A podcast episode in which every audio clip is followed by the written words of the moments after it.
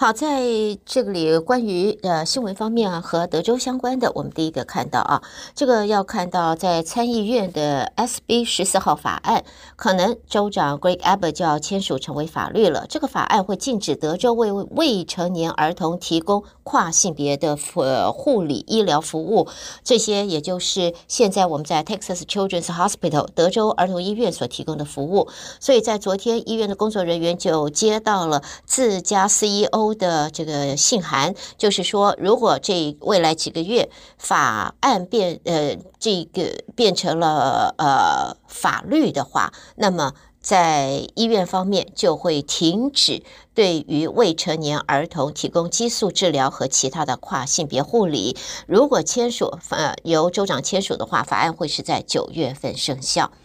好，接着我们再看到的呢，这一个是休斯顿现在市长候选人 John Whitmire 他所发起的参议院第七百三十六号法案，这个是呃对于解决休斯顿和自家消防员之间的长期存在的劳资纠纷的一个法案。这个法案在德州参议院和众议院获得通过了，现在就需要州长啊 Greg Abbott 的这个签名才能够立即成为法律。所以这个法案呢，呃。也可以解决在休斯顿和消防员之间的这些纷争啊。在今年春天稍早的时候，休斯顿消防局的士气，那么有人说是有史以来最低的。休斯顿专业消防员协会 Local 三四一的主席说呢，他们部门的消防员人数比二零一零年减少了大约四百人，求助电话却增加了一倍。与此同时，由一七年以来，休斯顿消防员是一直在没有 contract 的情形下为休斯顿工作的，当时工会和市长 Turner 的政府开展了一场激烈的劳资纠纷。这个纠纷不管是在舆论上或者法院上都上演。那么现在呢，消防员也获得了应该是满意的，让他们很满意的结果。那么可以在信心还有实质的补偿方面都会有帮助。这个法律会要求工会和休斯顿市通过具有约束力的仲裁的和协议，由休斯顿民主党人和市长候选人 John Whitmire 所参起的参议院反二七三六，在德州参议院获得一致通过。所以呢，现在只要州长签名就可以成为德州的法律。不过，州长是也可以选择否决这个法案的。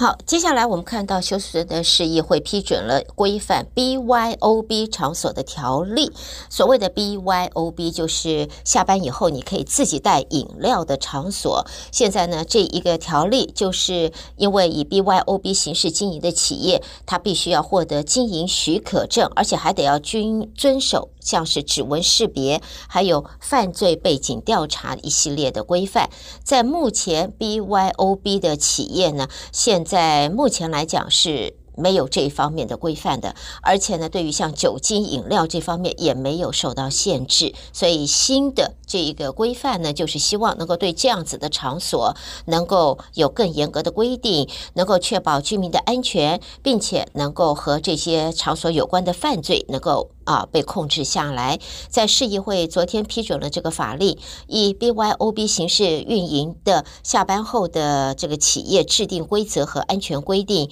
上一个月的一次公共安全和生活的呃联合会议上，休斯顿警察局就说，最近酒吧。俱乐部和性取向企业的犯罪活动有所增加，尤其是在凌晨两点之后，而且这个时候卖酒就是违法的了。所以现在呢，将会有这样子的一个法案要通过，对于这个 BYOB 场所将会有更严格的法律规定来保护，呃，包括了居民，还有当然了顾客以及整个社区呃的安全。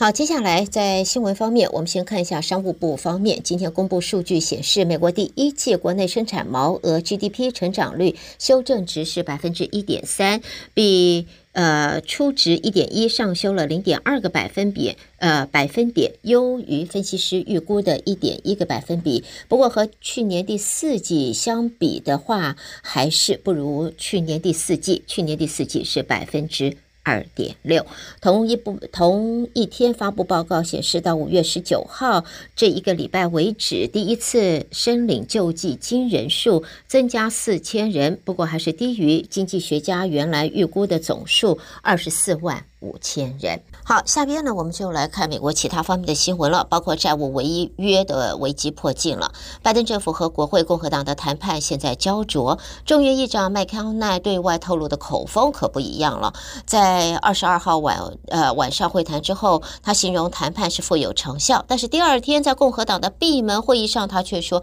距离达成协议还远呢，所以呼吁党友要团结支持。众院共和党人和白宫代表的谈判陷入了焦。胶着状态。麦卡锡的首席谈判代表共和党议员格雷夫斯说，双方还存在重大分歧，关键问题没有能够解决。最大的鸿沟依然是削减政府开支方面的谈判。而格雷夫斯则表示，双方会继续开会，一直到达成有意义而且符合麦卡锡要求的协议。虽然有共和党人不愿意做出太多的让步，但是格雷夫斯则承认。必须考虑到民主党人掌控参议员，以及总统还是民主党人。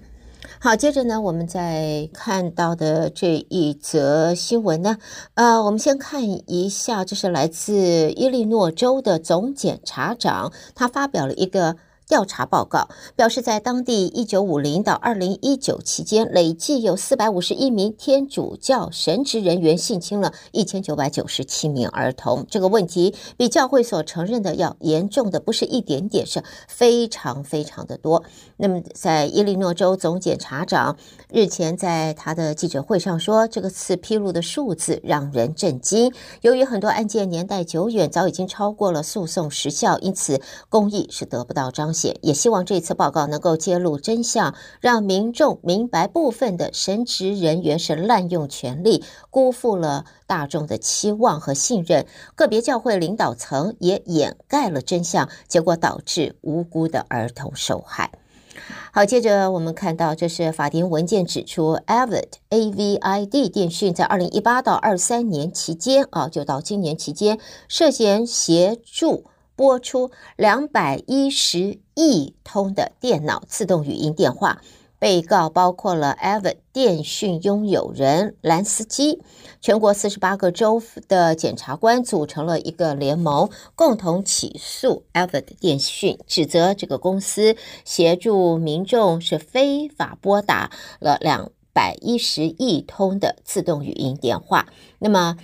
全国拒绝来电注册名单的号码也收到了七十五亿通电话。这次除了阿拉斯加和 South Dakota 州之外，余下的这些州啊，全部都加入了诉讼了。那么各州把 Avid 电讯的持有人兰斯基和他公司的副主席都列为被告。检方说呢，当局历年来曾经向 Avid 电讯先后发出多达三百二十次的通知，要求他们公司呃公司。司正视垃圾电话的问题，但是对方始终没有回应，证明这个公司不但为了牟利，不惜违反州府和联邦法律，而且还没有推出有效的措施防止或者减少非法行为。指责 Ever 电讯出售数据、电话号码、拨号软件协助客户拨打电话，并且涉嫌利用虚假或无效的来电显示，伪装成社安局、联邦医疗保险等政府部门或执法机关。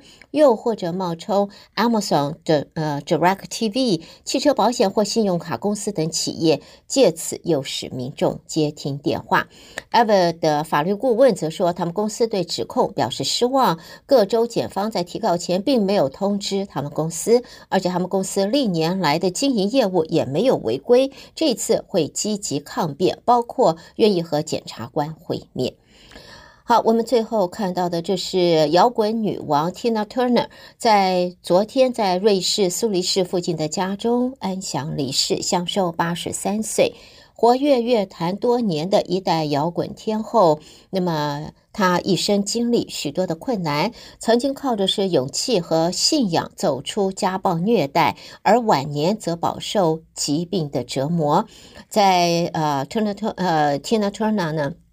她。活跃这个呃，这是艺能界啊，曾经和她的丈夫 Ike Turner 组成著名的双人组合，留下好多好多经典名曲，而且还在一九七一年，她赢得了。葛莱美奖，他纵横演艺圈五十多年，呃，让全球广大的歌迷听到了他在家中病逝的消息，都感到相当的不舍。